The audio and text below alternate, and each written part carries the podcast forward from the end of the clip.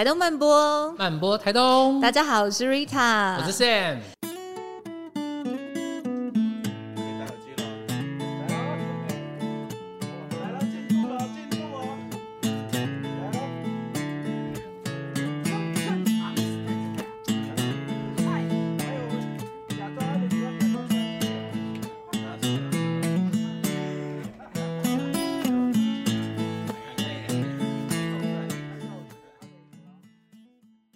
因为疫情期间的关系开录，所以我们都还是有戴口罩哦。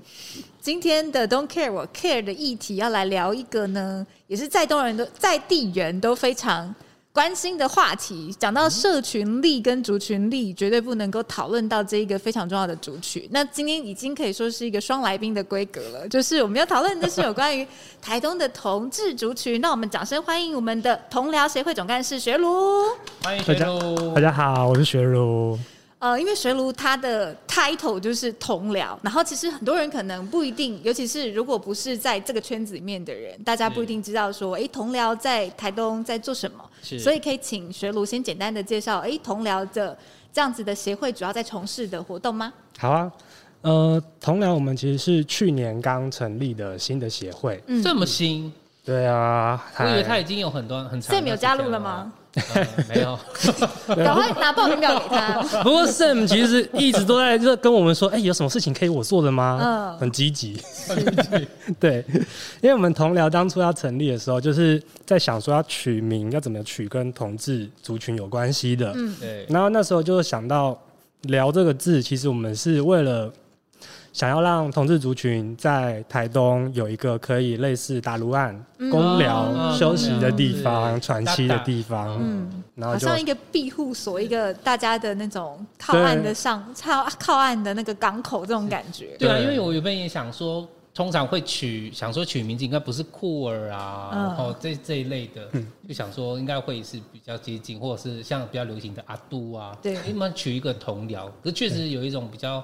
像是家的感觉，嗯，居在那个寮的感觉，这个名字还蛮可爱的哦。那同僚在做什么？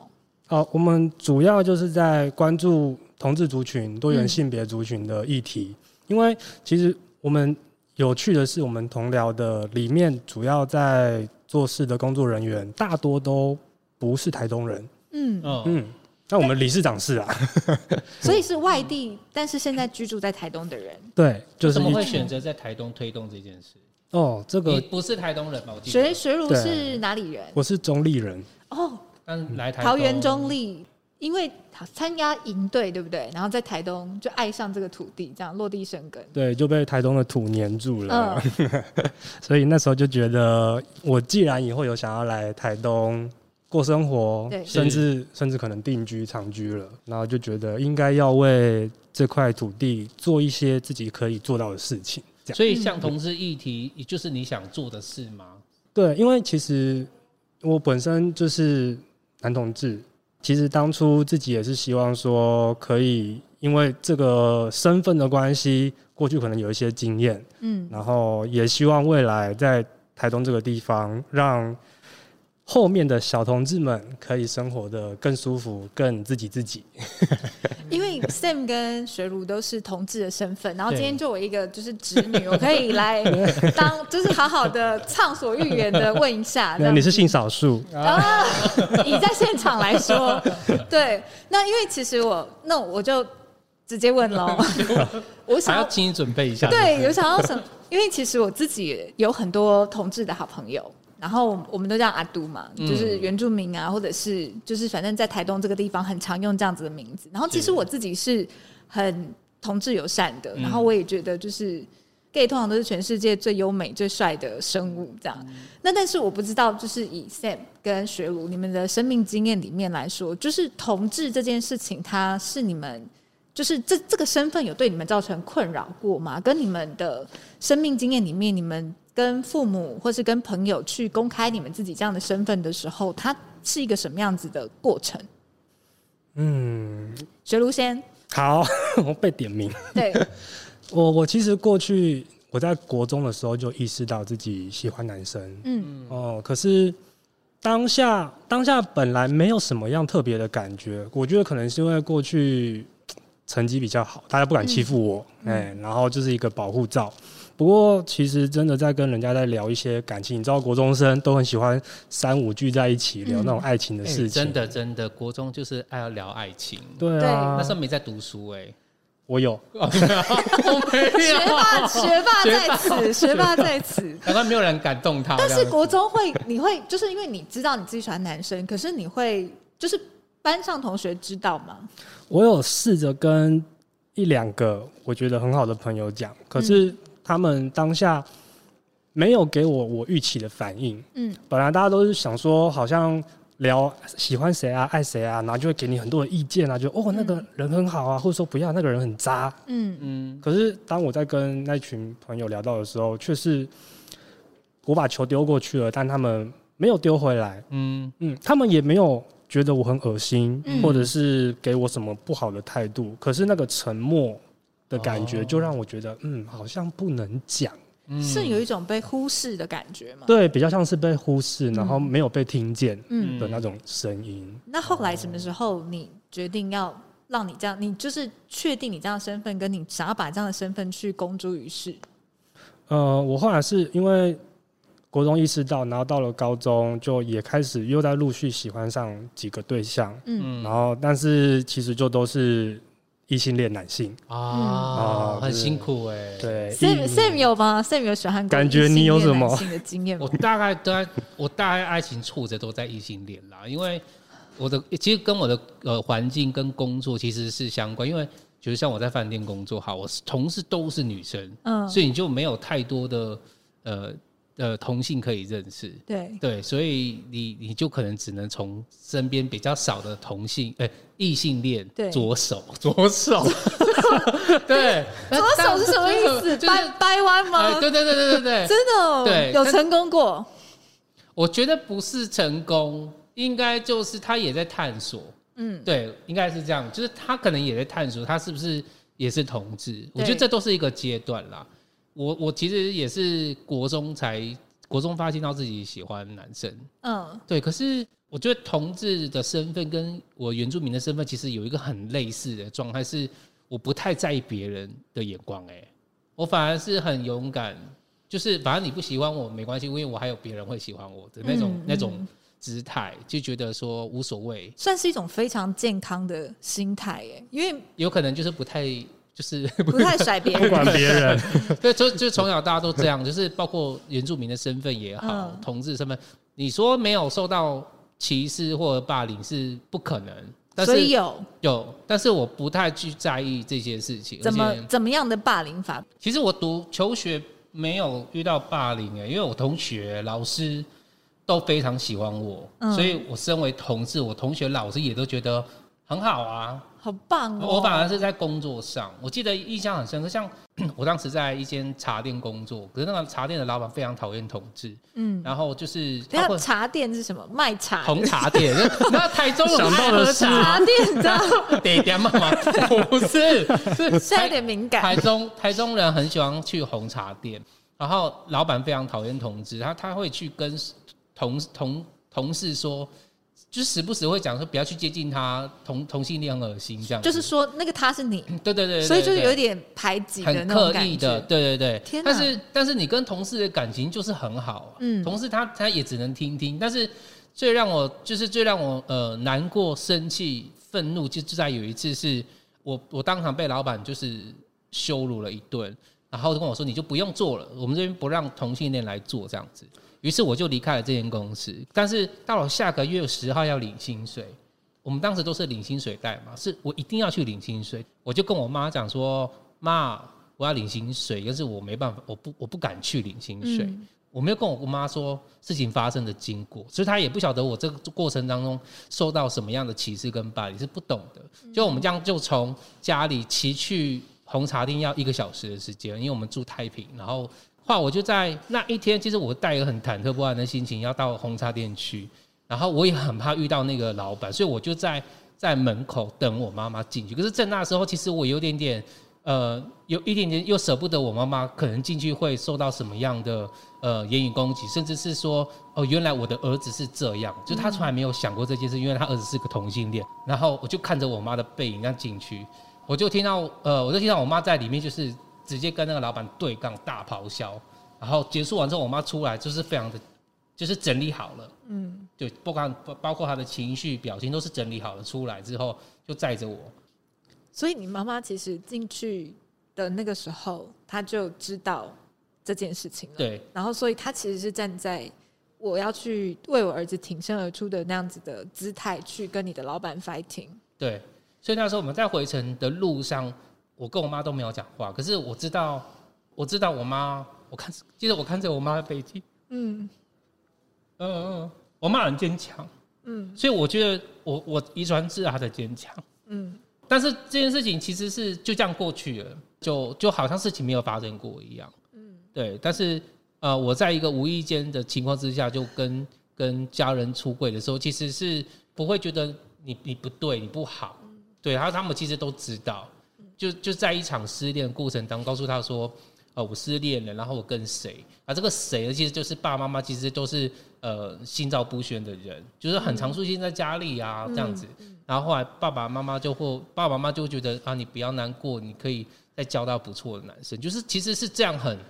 自然的发生，然后自然的就出轨了。我觉得这一集好像有很多卫生纸。对啊，真的，因为我有一个很重要的亲人，他也是同志，然后他其实是呃一直不敢跟他的爸爸出轨，然后就是有点是被我推波助澜的，因为我觉得如果没有跟家人出轨，就是你可以感觉到他们的对话里面常常都会有一种暧昧性，嗯，就是父亲会去试探。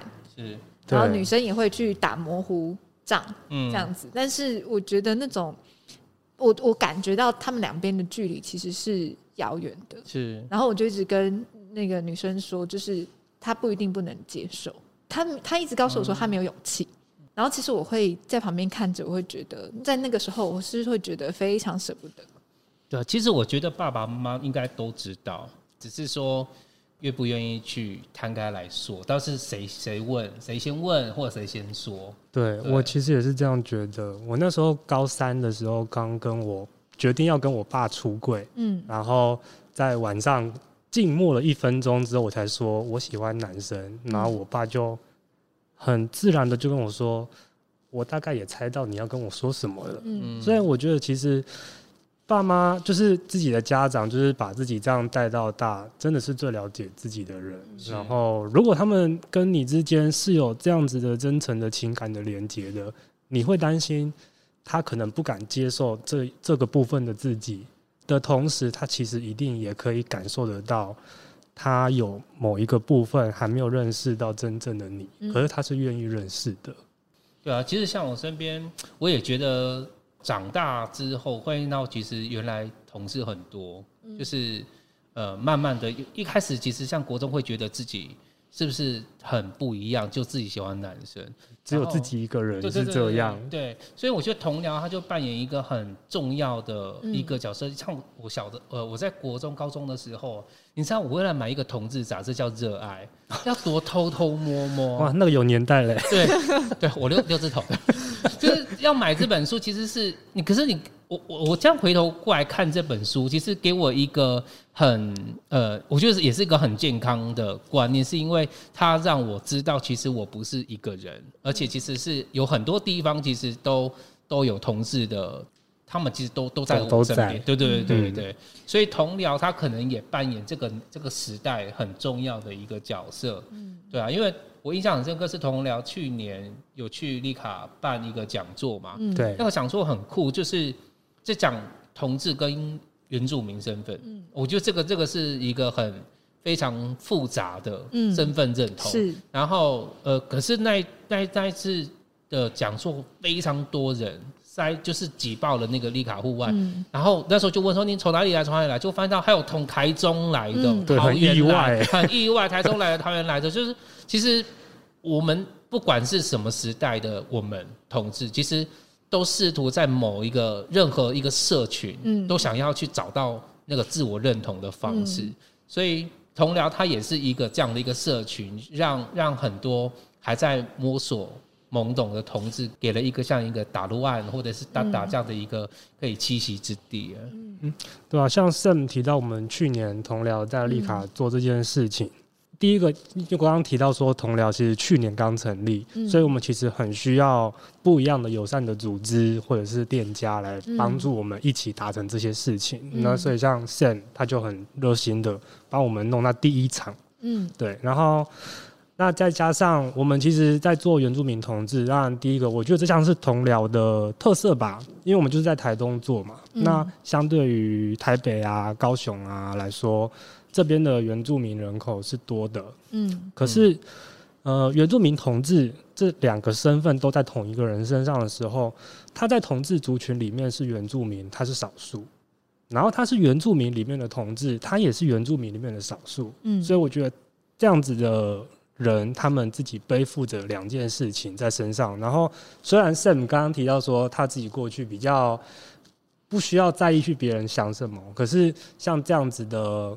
呃，比较好的，或者说比较适当的心态，对很多很多人来说是很困难的。是，嗯，你觉得台东对同志友善吗？就是你回你你推动，不管回来呃到台东十年，然后推动同僚同志运动这样子的时间来看，其实我觉得台东对同志还算友善。虽然之前我们二零一八年的公投就是输的很惨嘛，嗯，是是。台北县就二零一八年就是同婚公投的结果，就是台东县赞成的比例是位居全国二十二个县市当中的倒数第二名。对，嗯，听起来很惨，感觉听起来很不友善，听起来是一个 并不同志友善的地区，嗯。但是，可是自己切身，其实我们自己在。做这些，因为其实我们在二零一七年开始就在台东做第一届的同志游行了，嗯。嗯，然后到二零一八年这些经验，其实根据我们自己的观察，还有就是真的进到社区部落跟人工作的时候，我们会发现，其实公投的那个数字虽然看起来不好看，是，可是因为公投这件事情本身对全民来说，我觉得是不太友善的，就是它、嗯、第一个它文字很难懂。嗯，有些人进去就是叉叉圈圈叉圈圈叉叉圈，而且那个时候很多什么盟啊，就是一直在去提倡，对，就是好像把它当成是非题在做。有，我那时候我爸妈也也有受影响，甚至教会也有受影响。对，确实在那段时间。所以其实有一些投不同意票的人，他们真的了解他们自己在投什么吗？他们可能以前是没有机会好好认识的。嗯，然后我想要分享一个，刚好是那时候公投一个小故事，就是那一年。我们还不是同僚，但是我们一群人就已经在做游行了。然后我们就知道说，哦，台东的某一个团体就是要开车上街，就是在新生路上面游行，嗯，然后要反对同婚公公投。嗯，然后我们一小撮人，我们大概六七个人，就站在那个秀泰旁边那个公园。还有我们的那个理事长阿乐，我们就是举布条，想要跟他们对抗，就是说我们要支持同婚公投。嗯，结果呢，就是站那个站着喊着喊着，然后阿乐就是看到那个车，他们那个车队这样经过。哎、欸，爸妈，你们怎么在那里？Oh my god！对，自己的爸爸妈妈是反对票的。对，他也知道他爸妈是反对的，可是当下没有想到，就是我们就是突然间就这样互相校正，正面交锋。对，然后他爸妈看到自己的儿子在那边，就是也说：“哎，你不要在那边，很危险。”他说的危险是因为我们站能靠马路边。OK，我以为是会被攻击。呃、对，对，然后我们就觉得很有趣，然后后来就是我们。那个伙伴阿乐就是赶快请爸妈就是回去了，你们不要在那里面啦。然后就，呃，他爸妈也很听话的就回去了。可能就是想说，他们走了，自己的小孩就不会在这么危险的地方。嗯。然后很有趣的点是，为什么刚刚说其实同感觉其实没有对同志不友善，是后来他妈妈的改变。嗯。他妈妈原本是非常反对，然后甚至是上车队。可是，当他那一次的经验之后，他后来自己有跟他的小孩聊到说，他觉得他们好像是一群多数人在欺负这些少数人。嗯，因为在他的眼里，他确实看到就是他们有很多的资源、很多的车、很多人，然后我们就是一小撮人在那里。嗯嗯，然后嗯，然后就开始慢慢的有了转变，一直到后来真的同婚过了，二零一九年的时候，然后。他们就也是觉得说，既然事情的法律也是过了，那表示这一定有它的道理，是，所以他们就开始比较理性，对，就开始试着接受，然后也发现真的通过了之后，没有之前谈到的说爸爸妈妈会不见，阿公阿妈会消失。我那时候真的是很可怕，这种话就是到处满天飞，其实会造成很多的恐慌。对，哦，对，所以我们就觉得。大家不是不友善，只是还没有机会认识同志而已。是是，我觉得那个学儒的这个心态也非常健康。就是其实那一些可能会持比较激烈的意见或者言论的人，也许就是不是说对他们其实是不理解的。所以学儒的角色，甚至 Sam，其实我一直觉得 Sam 那个时候我还不认识你的时候，然后可是你就办了一个非常盛大的同志的婚礼，我就觉得说这个人好帅哦，他很 很冲，然后很勇敢。因为我还没有认识台东的同志举办过这么大的婚礼，然后我觉得你的那场婚礼对于很多人来说，一定是一个非常示范的作用，就是就是你的身份，你可以你可以去感到骄傲的，你可以去在。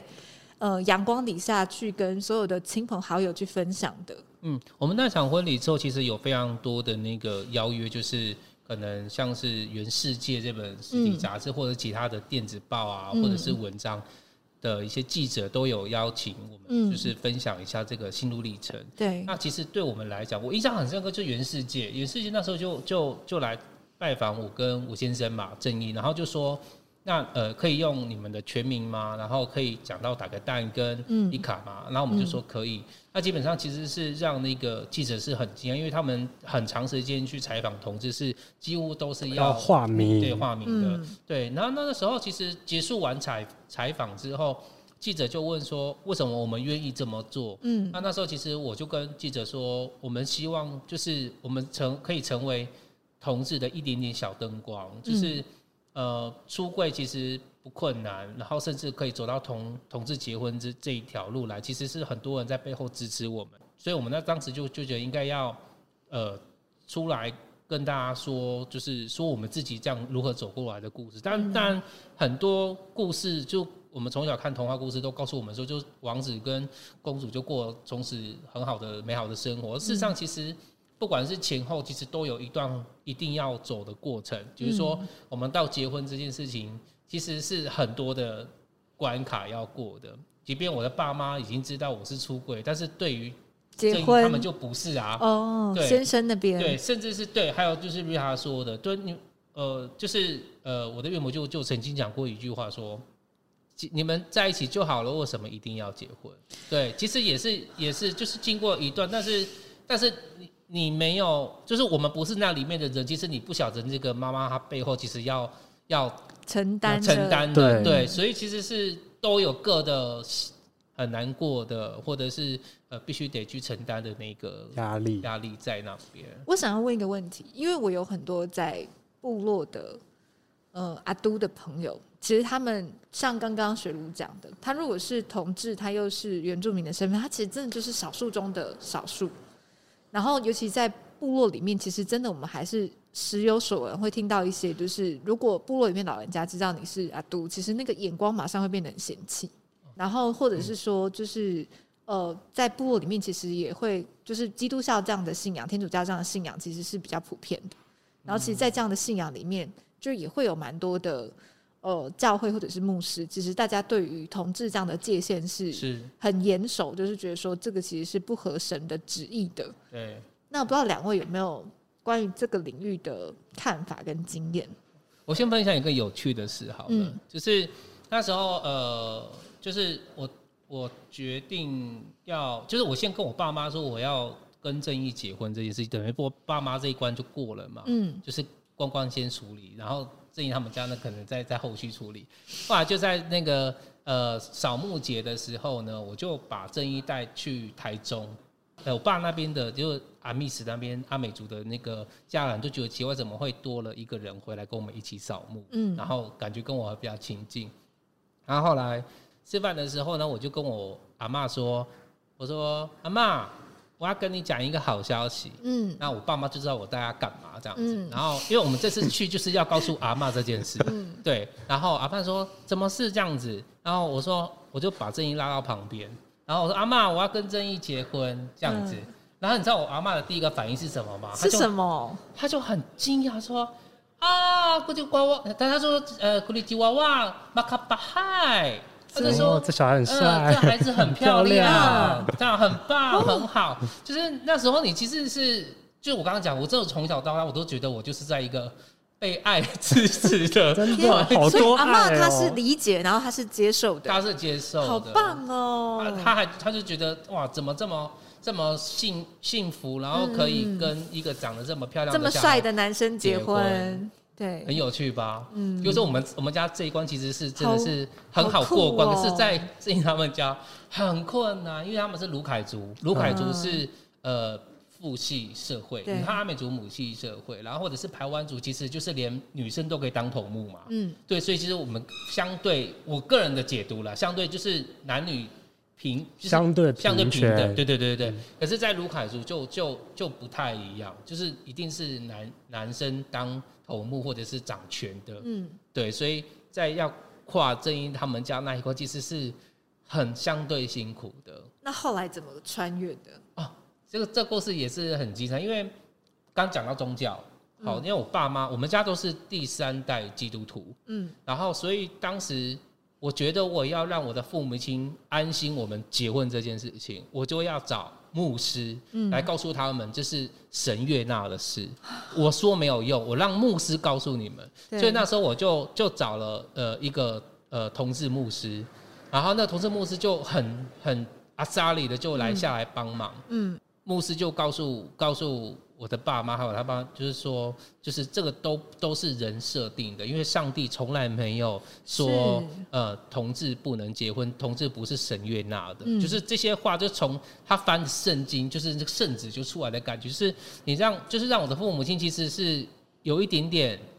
呃，有一点点力量的，嗯，对他们觉得，对，从牧师说出来的话是有力量权柄，就像医生告诉你、嗯、你该吃什么样就一样，嗯、你就是乖乖会吃药。所以当时牧师说出来的话，他们其实是非常的有力量。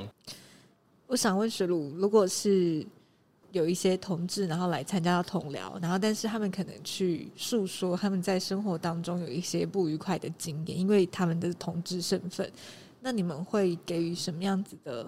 方式去陪伴或是支持他们。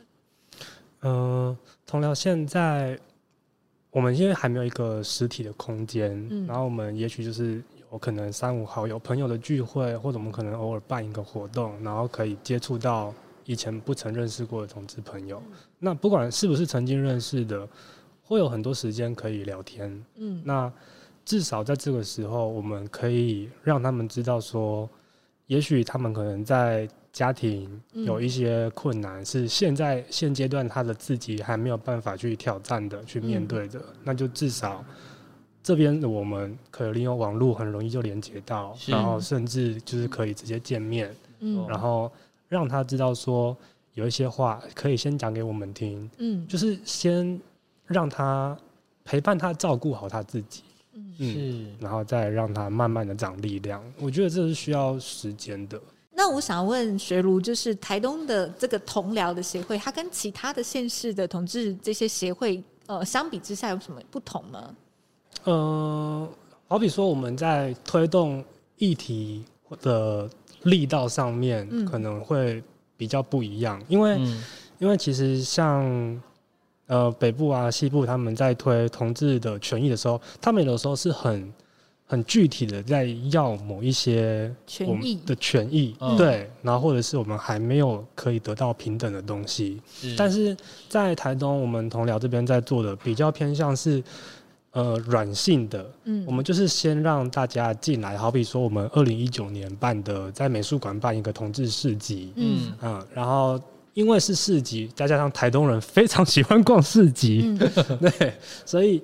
亲子、家庭这些东西，这些不一样的，我们曾经没有机会接触到的人，他们就都可以进来这边，然后用嗯很柔软的方式跟摊位互动，摊位也会跟他们聊性别，嗯，然后看表演，表演上面的表演者也会跟他们谈性别，嗯，那我就觉得这就是一个对我们来说，既然我们还在认识同志的阶段，嗯，那就是让大家更愿意。让大家呃，让这些不能不认识同志的人来看看我们，就是这样的一个人。对，然后我们跟你一起在逛市集，跟你一起唱歌。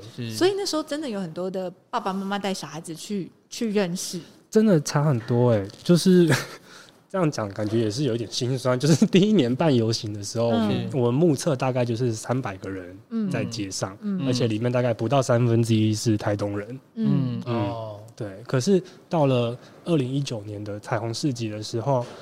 应该至少有一千人在这边来回，嗯，然后真的大多有亲子家庭，然后那时候千贝、周子苏伟在那边就是讲故事给大家听，对啊，对，然后就感觉得出来，大家因为这个柔软的东西。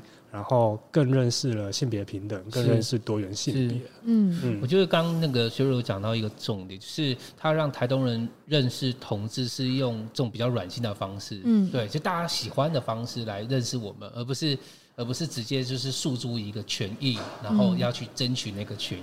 嗯，我觉得那个有时候可能会比较尖锐一些些。嗯，对，反正这样的方式是可以让大家。比较能够入门，然后更接近一点点。所以今年也会有预计会有同志游行。嗯，我们今年也看疫情，对，也是看疫情。对，那暂定是十月二号。哦，为什么是十月二号啊？嗯，为什么是十月二号？因为过去我们呃各地各县市的同志游行，大家会有默契说尽量排在不一样的时段，这样大家才可以多去参加。没错没错。嗯，所以我们对就有一个。呃，老规矩就是在九月底十月初的时候，台东这边会办大活动，是。一样会经过台东美术馆吗？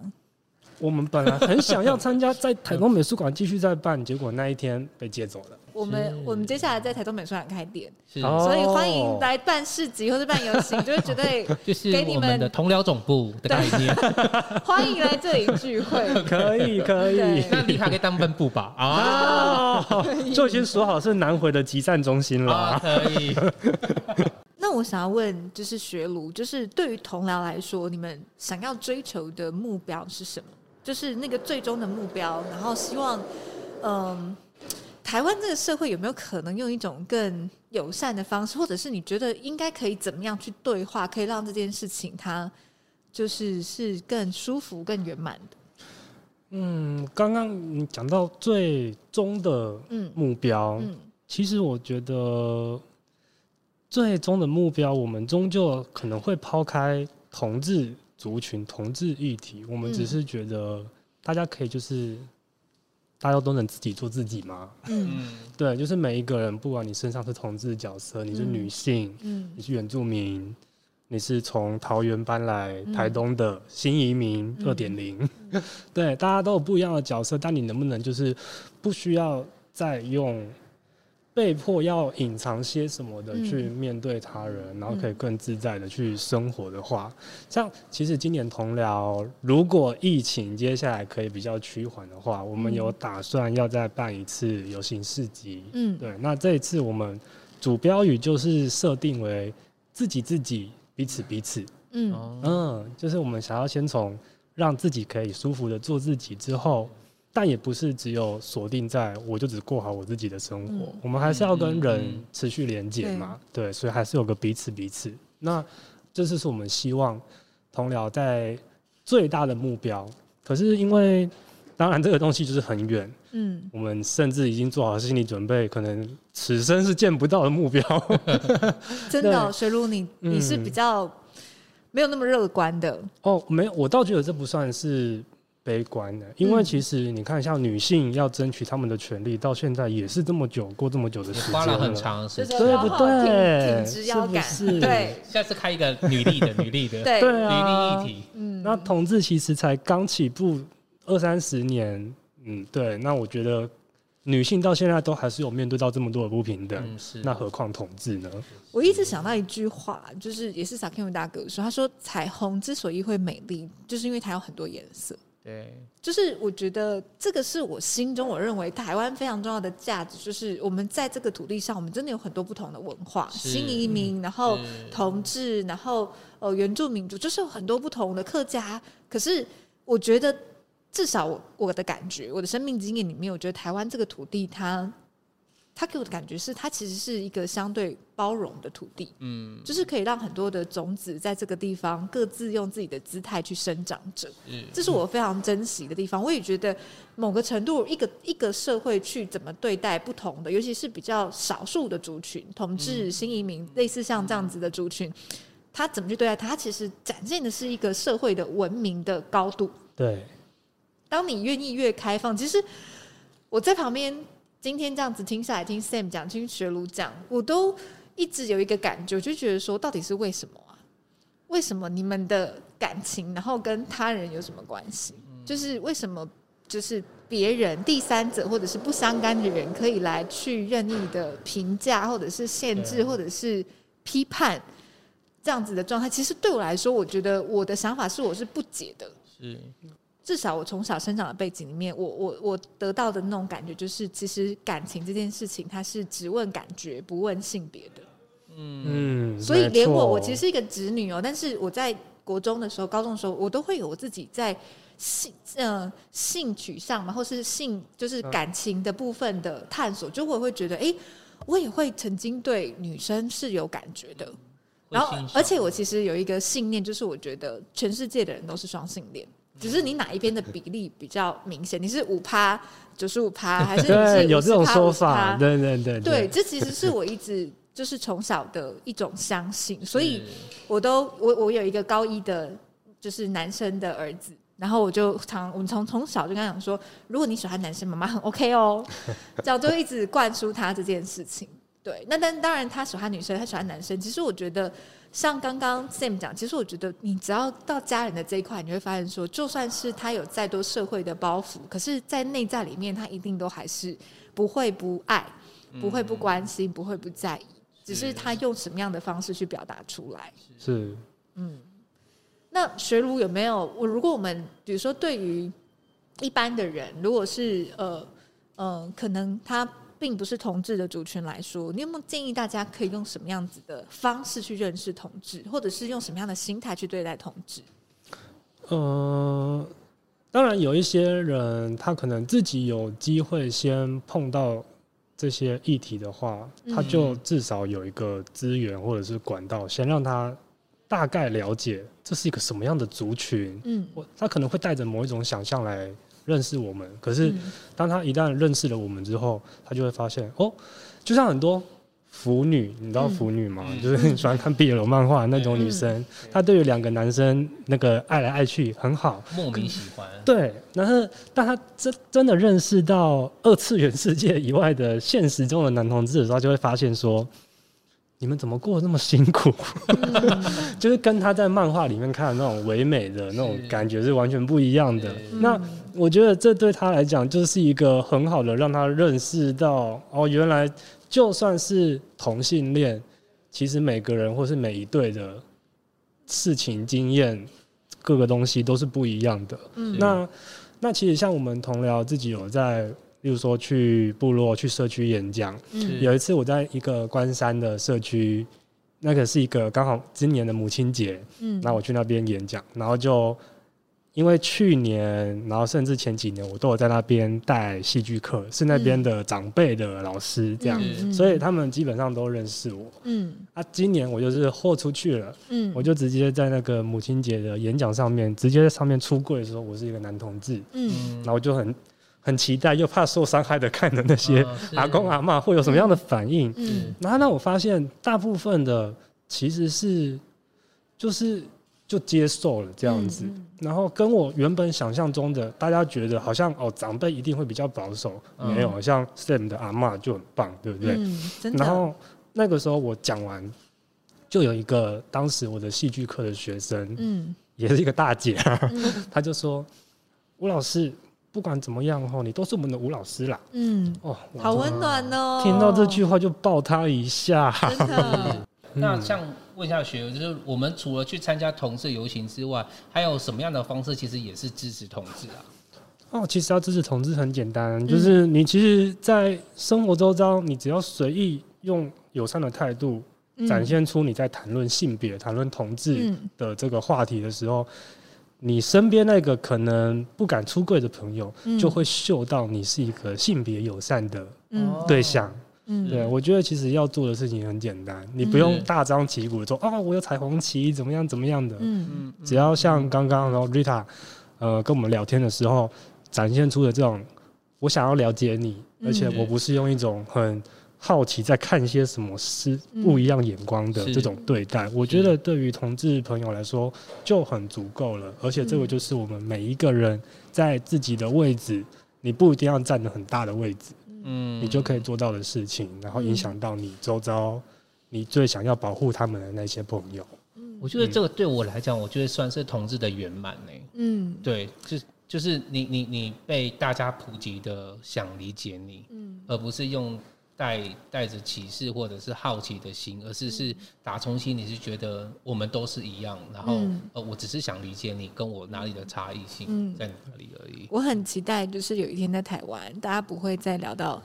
就是同志要平权这个这个议题，就是代表说，其实这件事对我们来说已经像呼吸一样自然，然后跟正常了。没错，是，嗯，我觉得今天这节目差不多要到这里，不然一公升的眼泪 再流下去也不是一个办法。不过今天真的非常开心，学卢就是来跟我们聊那么多，然后也很。我觉得你很重要，因为你的背后代表的是一群，就是他们可能不一定有机会去把他们自己的心声去说出来的人。然后，但是你也像 Sam 一样，就是你都给了这些，你们两个都给了这些人很很重要的支持跟力量。那我仅代表同志感谢你们两个，千万不要这么说。仅代表同志，绵薄之力，绵薄之力。对，很棒。嗯嗯，我相信这一些议题也都是台东会 care 的。事情啊，议题啊，对，那还是很欢迎大家，就是在下周五再跟我们一起去聊聊更多的台东市，台东慢播，慢播台东，我们下周见，拜拜。